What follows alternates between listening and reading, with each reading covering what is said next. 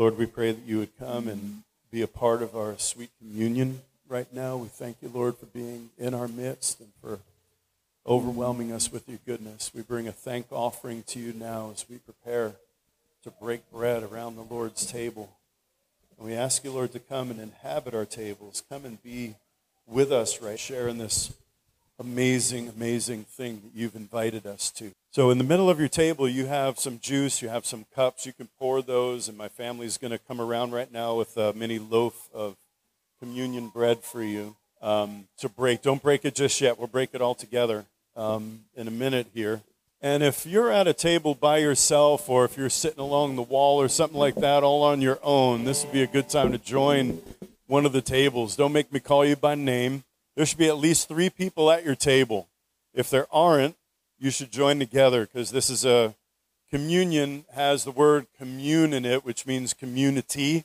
That's the root of that word. So community communion is not something we do all on our own. So uh, go ahead and sit around a table with some others. Did you? Come on off that wall, buddy. Grab a table with somebody. Oh, by the way, this can be Didia's last Sunday with us. He's hopping on a plane. He's leaving on a jet plane Thursday to be reunited with his family. So uh, we're going to miss you, buddy. This room. Oh, so here's how you know if you don't have a loaf of bread at your table, you're going to have to move to a table that has bread. Uh, are there any tables that don't have a loaf? Mikhail, or rather has some more right there. Wave your hand around if you need bread.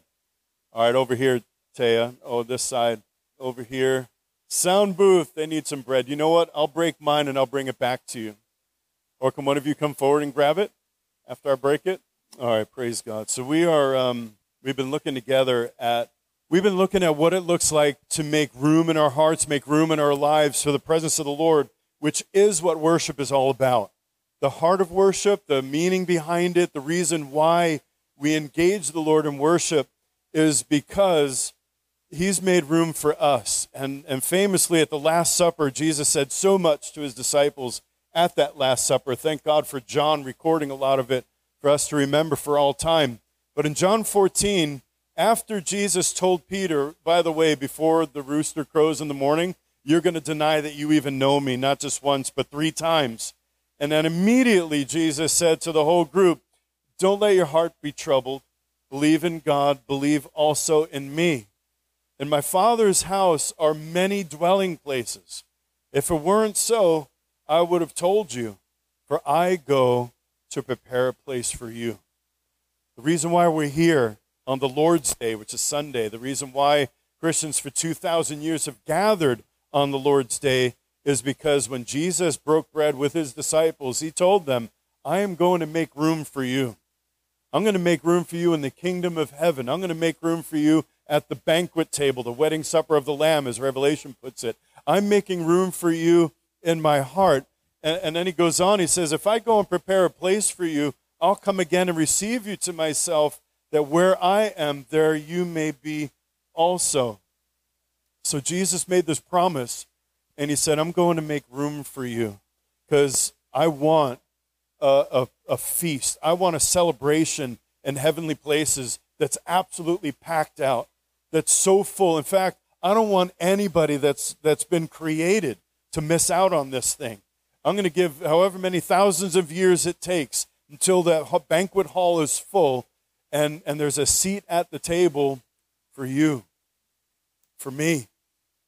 The reason why uh, we love getting around tables, I hope your family does it. We, I don't know, we, we've struggled over the years with how busy life gets to make sure that we have a time that our whole family is around the table together. We try to do dinner together. We sit. I'll ask questions. Tell me about your day. Tell me and, and, you know, the questions, depending on the stage of life, are long or they're, you know, how was your day? Good. What stage of life is that?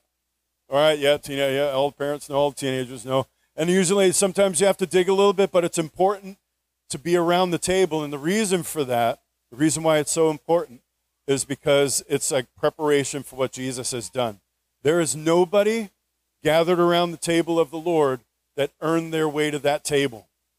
There's no, none of my biological children earned their way around the Blair table at dinner. They were just born into it. It's where they belong. And the Father is the same way. And Jesus let us know hey, guess what, guys? I've got, a t- I've got a place waiting for you. And it doesn't matter what you brought with you to the table, it doesn't matter how you got there. You've been invited to the table. So when he said, Don't let your hearts be troubled, don't be afraid, my father's house is lots of room. I'm going to prepare a place for you. What we do in response then is we've got to prepare a place for him. That's what happens in this life right here. That's what worship is all about. That's what, as I've been sharing with you, the purpose of church is. It's not just to have nice meetings for Christians and sing songs. It's not even just to get revved up so we could go out and reach the world. The, the purpose of the church is to provide God with a dwelling place in the earth. That's what it means to be his temple, his tabernacle. It's where God lives. And so Jesus perpetuated this, this thing at the Last Supper when he said, I'm going to prepare a place for you, and I want you to prepare a place for me. And whenever you do this, do this in remembrance of me. Remember this moment, capture it, take a snapshot in your heart, and rehearse it over and over again until I return. Rehearse it over and over again. Why? Because I'm always going to be looking for a place that I could dwell in the midst of my people. So we have this God who's humble enough, as Jesus shows us in Revelation, he said to the church in Ephesus, Behold, I stand at the door and knock. I stand at the door and knock. What a humbling thing for a God to do. If anybody had the right to barge into anybody's house, it's the God who created heaven and earth. If anybody had the right to say, you know what, I have the key and I'm just coming, I don't care if you invite me or not, it would be the Lord of heaven and earth. But instead, he's so humble in how he approaches us that he actually knocks. He's waiting for an invitation. As I shared last night, he's not only waiting for an invitation, but he's hoping that when he's invited into the house, he finds that there's room for him around the table of our lives, around the table of our homes. I stand at the door and knock. If anyone hears my voice and opens the door, we, we're the ones who have to open the door. He doesn't bust the door open. We open the door and say, Come right in, Jesus. He's just like that because love has to be a two way street and relationship, or it's not love, it's slavery. So he says, I want you to invite me in, and we invite him in, open the door. I will come with him, come into him, and I will dine with him. I want to sit at your table, the Lord says. I want to be invited to literally be present with you. When two or three are gathered in my name, he said, I am there in the midst with them. I'll dine with him and he with me. So let's take this bread, and if you will, at the Last Supper, whoever, uh, anybody at the table, if there's a dad at the table, that would be great and meaningful. If there's not, just it doesn't matter. Anybody can break this bread. We're all one in Christ. But the Lord Jesus, on the night in which he was betrayed, Paul put it, took this bread, and when he had given thanks, he broke it and he gave it to his disciples, saying, Take and eat. This is my body, which is given for you. Do this in remembrance of me. So let's break, uh, break the bread, pass it around to your table. And I'm going to pray in just a moment. By taking this bread today, we're renewing a covenant with the Lord, which says, I'm not just going to believe in you. I'm not just going to hold you like a distant doctrine, or I'm not just going to believe what your word says about you, but I'm actually inviting you in me. You take this bread, it's now going to be part of your body. Every single cell of your body gets to partake of what you're about to take physically, but this is a lot more than just a physical piece of bread. This represents something spiritually that the Lord wants in. He wants an invitation. He wants in. He wants us to continually be making room for Him. So, Jesus, would you take this, this mere piece of bread, and make it something spiritual for us right now? As we partake of it, we pray that you would enter into us again. We invite you to make us living temples of the Holy Spirit. We invite you to make us built up together to be a dwelling place for you in the earth. So as we partake of this bread, would you make our heart understand? Would you make our spirit understand? Would you make our, our soul come to life with the reality that the Lord God who created the heavens and the earth is now in us for all eternity? Let's take this bread together. Sorry, I took too big a piece. I'm still chewing on it. It came out pretty good this time. Right, remember that. If you're ever on a microphone, small pieces of bread. After supper, it says Jesus took the cup, he gave thanks, and then he passed it around to his disciples and he said, This is my blood of the new covenant. My blood of the new covenant, which is shed for you. The new covenant means it's the new covenant, it's the eternal covenant. There's never going to be a need for God to find another way. Every covenant God ever did was let me find a way that I could be with my people. Let me find a way that I could dwell in their midst somehow, even in the middle of all their pagan idolatry, even in the middle of all their crazy sin that they get into. I'm always going to find a way to live with them. Then came this new covenant, the last covenant that God would ever make. And it's a covenant made between the Father and the Son. And they conspired together and said, How are we going to do this so that we never have to renew a new covenant again? So that it's good for good. And they conspired together and said, Okay, it's going to mean, son, that you're going to have to be the, the last sacrifice ever made. You're going to have to become a living embodiment of all the sacrifices made since the dawn of time to pay a price for everyone else so that nobody will ever have to make a sacrifice to come into my presence again. So if you're here today, as I said, you sit around a table, we all sit around a table of the Lord. Do you know that you didn't have to sacrifice anything to be around that table? I know some of us call it that. When I got born again, when I really came to know the Lord, I had to sacrifice some of my old lifestyle. I had to sacrifice. There were some friends I lost who didn't want to hang out with the, you know me because I was this Jesus freak, and I, I lost some things like that. And I used to call it a sacrifice till I was there on a Good Friday, I think it was, and just thinking about the cross. I said, how am I even going to call that a sacrifice compared to what He's given up for me? This is no sacrifice. Take my life. That's not even enough. But this this covenant means None of us needs to make a sacrifice to enter into his presence, to, re, to receive his grace. Nobody has to give up and, and offer a burnt offering to the Lord. We don't have to do penance because of our sin. We don't have to say, well, I blew it five times this week, so that's five whatever, is our fathers and Hail Marys. Or, you know, but we don't have to do any of that stuff. All of it's been done, which is why he ended his ministry by saying, it is finished. That's what the new covenant means. It means we sit around a table with the Lord and all we have, all we have to do, the only thing he's ever required since, since he, he rose from the dead is to just invite me in. Answer the door when I knock. Come in and let me drink together with you. Let me drink together with you. Covenant cups were always used for covenant. Marriage covenants, every covenant had a cup that both parties would drink from. It's a common cup but we don't do that in the Western world because we're too germophobic. One cup they passed around the table, drinking from the same cup. So just imagine you're drinking from the same cup right now. We partake of the same cup, which is Christ. This is Christ Himself right now that we're partaking of. This is not just a symbol. Right now, we're saying Jesus on the inside. Come on and do your thing. So, Father, we rejoice and we celebrate right now. This is the cup of a new covenant the eternal covenant, the only covenant that will ever exist for all time. And thank you for inviting us in to the very presence of the Godhead with this covenant to enjoy you. We make room for you in our lives right now by partaking of this. Amen. Oh, that's good. Praise God. All right. Well, we have um, we do have children's ministry this morning for nursery only. So if you have any, is that under two? Or is it two and under? Two and under. That begins now. God bless you guys. If you're serving back there, thank you for serving. And you may bring your two and unders to the back. For everyone else, there are more color sheets. You kids can stay engaged with that. You're free to move if you want to bring them in, if they need some stretch and leg time. We're all going to be brief today in what we do, and we're going to be talking around the tables. I'm only going to talk a little bit today. Now, don't don't be celebrating that or anything. You know, um, but we're going to share your hearts around the table today. That's what, what we're going to do.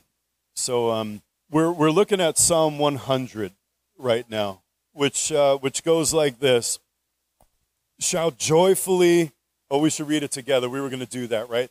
Let's read it out loud together with feeling. Read it as if the words mean something when you say them, not shout joyfully to the. I went to this Lutheran school when I was in middle school, and we used to recite this every chapel. And it sounded like this Shout joyfully to the Lord, all the earth. Serve the Lord with gladness. Come before him with joy. Uh, that just doesn't feel right to me anymore, does it? Does it to you? All right, so let's read it the way the psalmist wrote it. When David wrote it, David was a man, I don't think, you know, the man who danced like in his uh, underwear before the Lord's ark. I don't think he, he read it like we did in that middle school. So let's read it with some heart together. Shout joyfully to the Lord, all the earth. Serve the Lord with gladness. Come before him with joyful singing. Know that the Lord himself is God. It is he who made us and not we ourselves. We are his people and the sheep of his pasture. Enter his gates with thanksgiving and his courts with praise. Give thanks to him. Bless his name, for the Lord is good. His loving kindness is everlasting, and his faithfulness to all generations. So let's uh, let's break this down and uh, take a look together at it. So enter his. We're in verse four right now, which is um, as I share with you. There are seven commandments in this psalm, and there are a few different Hebrew words for praise or worship, other things that that we take our heart and somehow extend it toward the Lord in a tangible way. That's what, what worship's all about. There's actually like 50 different words in the Hebrew language that involve prayer, praise, thanks, worship. Uh, we're only going to look at a couple of, well, four of them today. Some of them are going to be familiar. If, uh, if we've come to a place, so it says, enter his gates with thanksgiving. Entering his gates means I'm going to come through. There's a, a barrier between me and him. That's what a gate represents. You have to come through the gates to come into something. Go through the gates to get into an ancient city. You have to go through the gates to get to a home and a gated community. And although God's presence is wide open for all of us, and really for all the world, there is still a process for him to, us to come into his presence. How many of you know he's always with you? You know that? Is there anywhere in the universe where God is not? There's no, the universe isn't big enough to contain our God, but there is an intentional process for us to experience him and it involves something. Enter his gates. So if you've ever felt distant from the Lord, if you've ever felt like I just can't feel his presence right now, I feel like he is a million miles away, even though he's with me, here's step one to begin to restore that heart of connection, which is the best kind of worship, and it's to enter his gates with thanksgiving. Most every time, and I've experienced it myself, everybody I've talked to, when we lose our passion for the Lord and we've lost our intimacy, our desire for worship, one of the first things that's already long since gone is a thankful heart. To be able to actually say thanks. This word, thanksgiving, todah, is the Hebrew word. It means to extend the hand with an offering of thanks or a sacrifice of thanksgiving. Sometimes thanksgiving means being thankful even when we're not feeling thankful. We've all taught our toddlers that. Some of us continue the lessons on through elementary, high school, college, adulthood. How many of us need a reminder from time to time? Anybody else throw pity parties for yourself? You're the guest of honor at a pity party and you wonder why nobody wants to show up because they're just tired of hearing it? Most of the time, when worship begins to subside, if you, if you really take an honest look, we've stopped being thankful. We've tried to impart to all of our kids. I shared with you a couple of weeks ago that the way to be able to have it all, which we have in Christ, He has blessed us with every spiritual blessing in the heavenly places in Christ. The way that you could be a billionaire's child and not become spoiled by it is to maintain a thankful heart. Not taking things for granted. Being thankful means I'm aware of the fact that although I have so much, I don't take for granted that somebody paid a price to give that to me, that somebody gave me something. At the very least, my God has given me breath in my lungs. My God's given me the ability to make wealth. My God has given me the ability to laugh and to enjoy life. He's given us so much. And when we go through life, we can begin to take things for granted. The first step toward restoring a heart of worship, where we're worshiping from the heart in spirit and in truth, is to restore a heart that gives thanks. So take a few minutes around your table and uh, discuss this question. What is something that God, God does or has done that you might be prone to take for granted? And it might not be right now. You could tell a story about way back when, you know, before whatever, or you could tell a present story right now. But what's something you realize? It's, it, we would call it a spirit of entitlement, not the right kind of entitlement that Patty preached about a few months ago, but like where I feel like, well, you got the whole world owes me something God owes me something. And so, um, you know, I'm re- really not thankful for anything. And I'm always asking, well, okay, well, what have you done for me lately? Right? So, answer that question around your tables. If you're by yourself, by the way, come on and join a table. Hang around with some folks and join in the discussion. You can't have a discussion with you, yourself, and you. So um, I'm going to give you just, uh, oh, by the way, it's going to be five minutes of discussion, so don't hog it up on everybody. Tell your story quickly, be brief, get to the point, and all that. Five minutes begins now. All right. Praise God. I know that we could probably go on for a half hour, but don't worry, there's going to be more opportunity to pick up where you left off. Four parts in verse 4 to really come fully into the experience of God.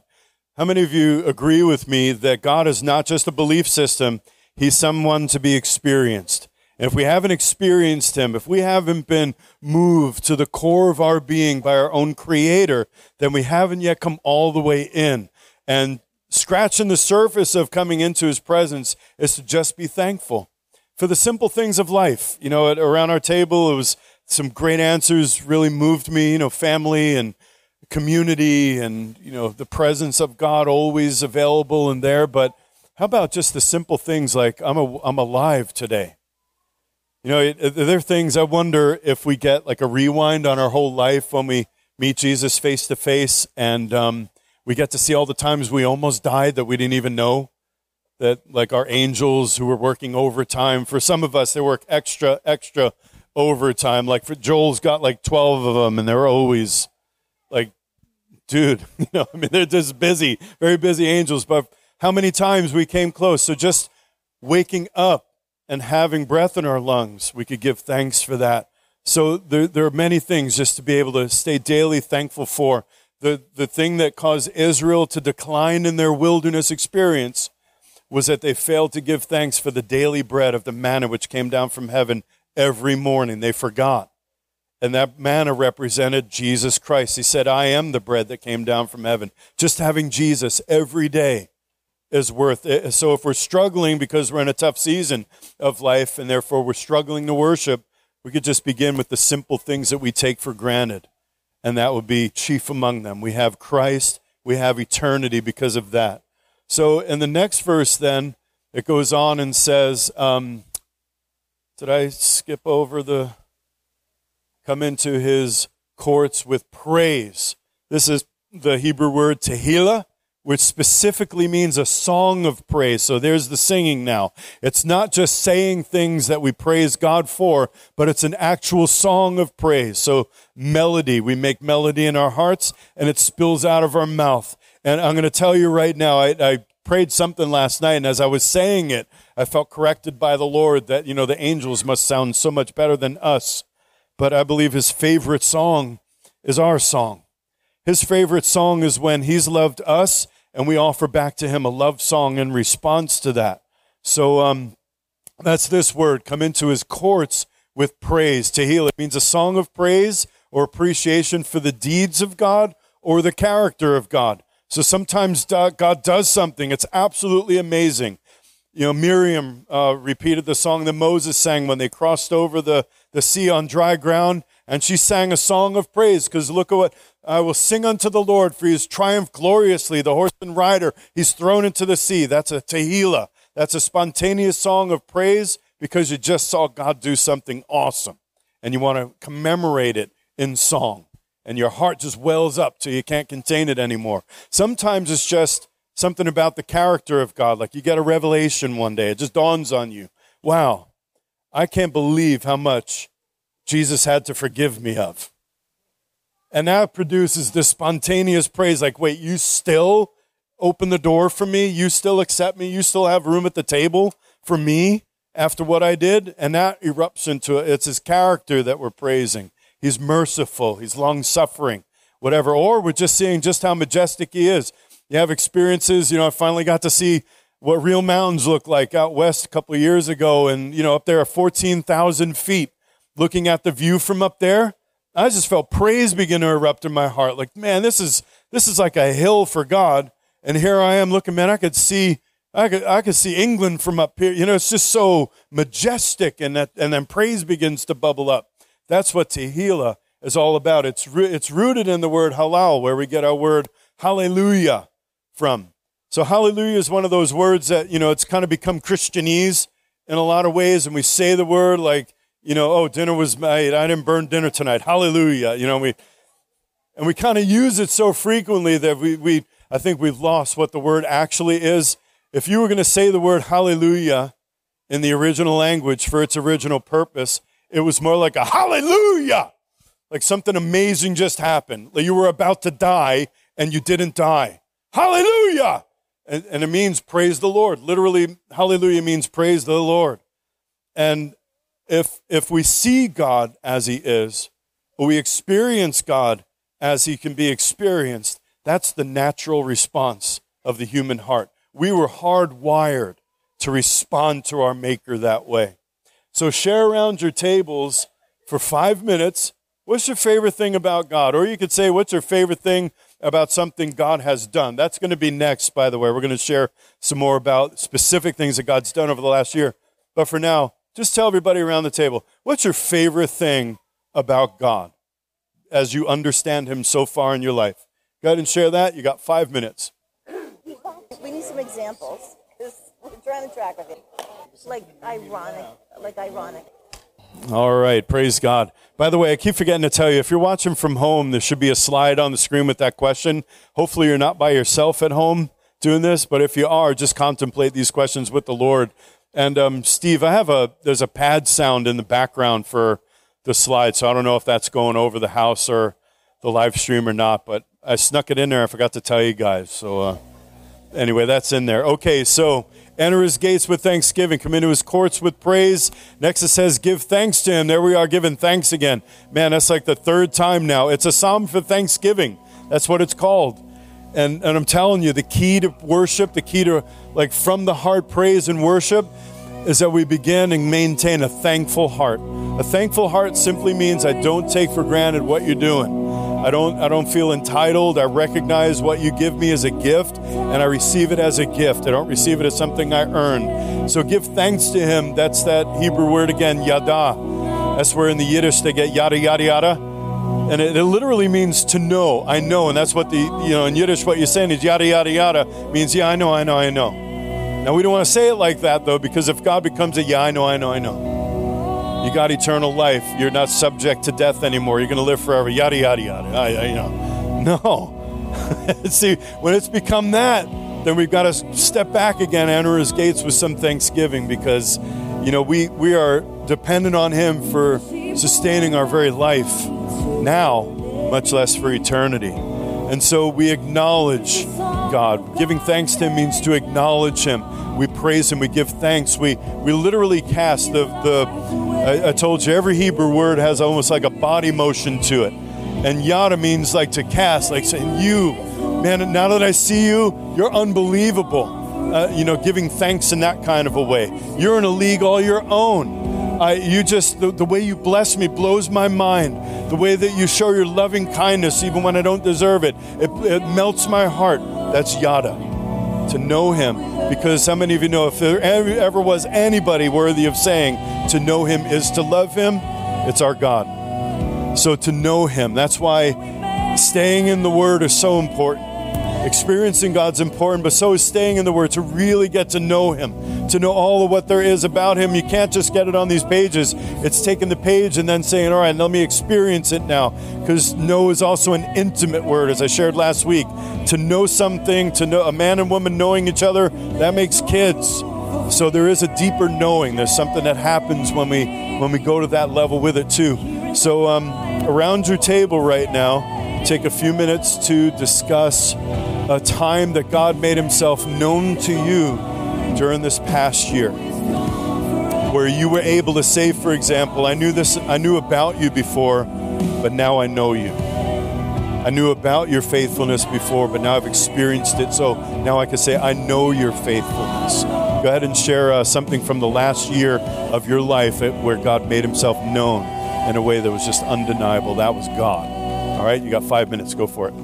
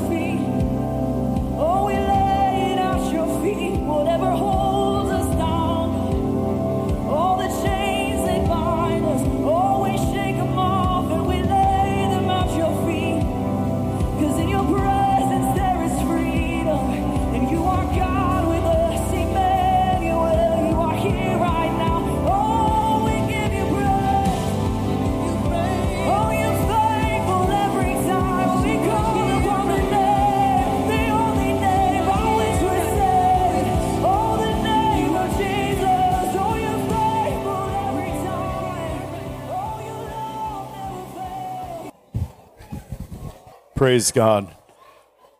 Okay, so one more now. Kids are doing amazing, by the way. Yes, I do see little heads running around right now, but they're doing amazing for this much time in the room. Thank you guys um, for that. So, the uh, enter his gates with thanksgiving, come into his courts with praise, give thanks to him, and then finally it says, bless his name. Bless his name. So, this uh, the Hebrew word bless is barak. It literally means to kneel. This is the the word picture of the word barak is to get on one knee as if you're bringing a gift to somebody and you're presenting it to them. It's a humbling place of, I want to exalt you right now. And in order to exalt you, I'm going to diminish myself, meaning I'm going to give something up. If you're kneeling, I'm giving up my dignity right now. I'm, I'm not going to have my full stature. I'm going to lower myself for the sake of lifting you up. That's the picture of the word barak. So does it not blow you away as it does me that the blessing that God gave to the high priest to speak over the people of God on God's behalf, he said, The Lord barak you, the Lord keep you, the Lord make his face shine upon you, the Lord bless you. That we have a God who is willing to stoop himself down. I mean, the word becoming flesh is a very humbling thing, not to mention all of what he did. But the Lord bless you. I'm going to diminish, I'm going to bring myself to you because I want to exalt you. That's why it says, humble yourselves under the mighty hand of God. Why?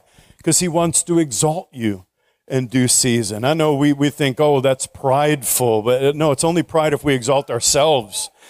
If we allow God to do his work and make us to be his representation in the earth, if we're going to represent God in the earth, we should be glorious in the earth. That would be an accurate representation of God. But when we come into his presence, the final step of really knowing we're with the Lord, the law of Moses said, let no one appear before the Lord empty handed.